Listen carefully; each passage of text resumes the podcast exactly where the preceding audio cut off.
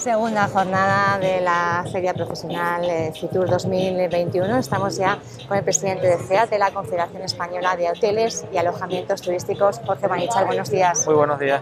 Bueno, ¿cuáles son un poco las sensaciones después de esa primera jornada? Eh, marcada primero por la incertidumbre y creo que después un poco por la ilusión, ¿no? Bueno, yo creo que es la marca general que hemos tenido ya en dos o tres ocasiones, desgraciadamente con este virus, mucha ilusión, incertidumbre y luego desgraciadamente hemos tenido pues cierres y malas noticias. Esperemos que esta vez sea la definitiva. Todo parece ser que con la vacunación las cosas van a cambiar este verano y desde luego lo que podemos tener claro es que el ambiente es muy positivo, hay muchas ganas, el sector sigue estando ahí, es un sector resiliente, un sector potente y apenas que salga un rayito de sol vamos a estar todos muy morenos este verano seguro. Decía el presidente Ejecutivo de Canarias, Ángel Víctor Torres, que esta puerta no se va a volver a cerrar.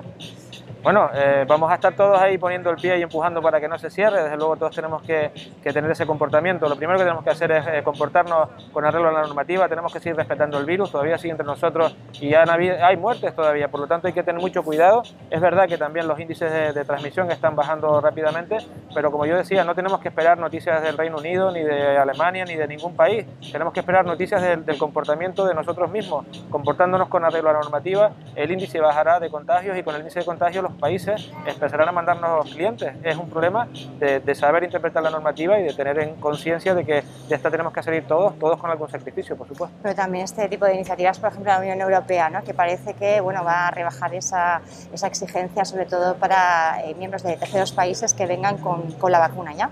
Sí, efectivamente. Nosotros hemos dicho desde el principio que esto pasaba por el testeo y por la vacunación. Desde el mes de septiembre estábamos exigiendo ya que se pusiese en marcha el certificado digital verde, que todavía estamos a las esperas de que se haga ese anuncio por parte del Gobierno de la Unión Europea de que se está implementando y esa es otra de las soluciones. Efectivamente, eh, hay un riesgo, sobre todo en, destinos turísticos como el nuestro, de que con tanta afluencia de turistas extranjeros que pudiésemos tener un colapso de, nuestra, de nuestro sistema sanitario. Efectivamente, si la gente viene vacunado, ese, eh, vacunada, ese riesgo desaparece y sobre todo también que se ha demostrado que la transmisibilidad con, de, de, vacunados a no vacunados es prácticamente irrelevante. Yo creo que son noticias positivas pero eso sí, tomándolas dentro de la cautela que tenemos que seguir comportándonos con arreglo a la normativa. Si la normativa es, más laxa, será mucho mejor para el turismo, pero bueno, eso no, no, depende de nosotros. Lo que sí depende de nosotros es usar la mascarilla cuando hay que hacerla, es eh, comportarnos dentro de los interiores de los recintos como hay que hacerlo, tener las, reuniones familiares como, como se pueden tener y, no pensar que esto ya se ha terminado porque desde luego nos queda todavía una travesía bastante larga.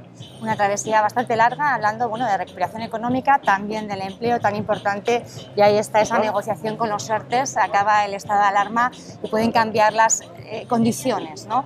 Eh, ¿Cómo se está peleando desde la patronal nacional? Bueno, nosotros el gobierno nos dijo siempre que, los ERTE se iban a prorrogar sí o sí, y nosotros así lo entendimos. Yo creo que las condiciones no han cambiado sustancialmente para que se dejen de apoyar a las empresas y a los empleados, eh, a toda nuestra gente con la, con la protección de los, de los ERTE. Y bueno, nosotros pedimos que se haga así, que se haga una prórroga. Una prórroga, si me permites el símil futbolístico, es jugar 20 minutos más con los mismos equipos, a lo mejor con algún pequeño cambio de un jugador por otro, pero con los mismos equipos. El gobierno no puede intentar ahora, en vez de una prórroga, mandarnos directamente a los penaltis, porque los penaltis se le llama la muerte súbita Puede entrar, eh, puede entrar el gol, pero también puede que lo tire fuera. Pero ¿cuáles son los principales escollos? Eh, uno de ellos era, por ejemplo, el agotamiento del tiempo en desempleo, ¿no?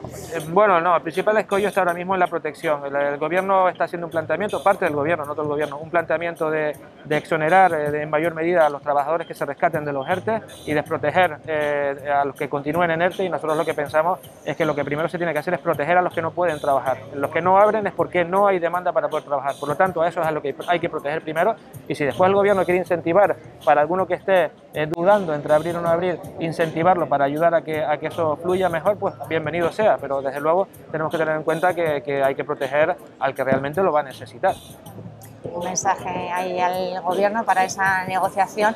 Hay más cuestiones. Uno de los objetivos en Fitur era recuperar la conectividad aérea eh, de Canarias. Parece que lo que es el mercado de, verano con el mercado peninsular, pues eh, parece que va bien. El mercado de invierno también hay buenas perspectivas. Sí, efectivamente. Sabíamos que podíamos tener una crisis de conectividad si no se actuaba. Yo creo que se está actuando bien, se está hablando con todas las compañías, se está generando esa, esa demanda de nuevo. Es verdad que hay compañías que tienen muchos problemas y que La capacidad quizás no vaya a ser la misma, sobre todo de cara a invierno, los movimientos deben ser muy rápidos porque una línea aérea, una, unas frecuencias de vuelos o unos slots no se, no se consiguen en dos días, pero bueno, yo creo que tenemos un destino turístico lo suficientemente, lo suficientemente atractivo como para que esa demanda levante rápidamente.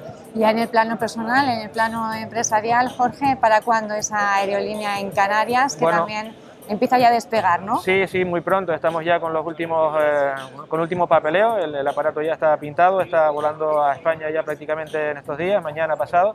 Y luego vendrán los cursos de formación que son preceptivos, la habilitación por parte de las autoridades para poder eh, navegar el avión y muy brevemente, quizás en, cuestión de menos de un mes, podamos estar ya en disposición de poder volar. ¿Qué trayectos va a hacer? Bueno, este verano vamos a, estamos programando trayectos más que nada peninsulares, eh, sobre todo norte de España, también estamos pensando en Madrid, en Barcelona eh, y estamos también eh, bueno, analizando algunas rutas internacionales, pero bueno, eso son cosas que nos quedamos en el ámbito de lo privado, porque como sabes, hemos tenido algunas reticencias ¿no? a la hora de salir y hay cosas que no debemos contar.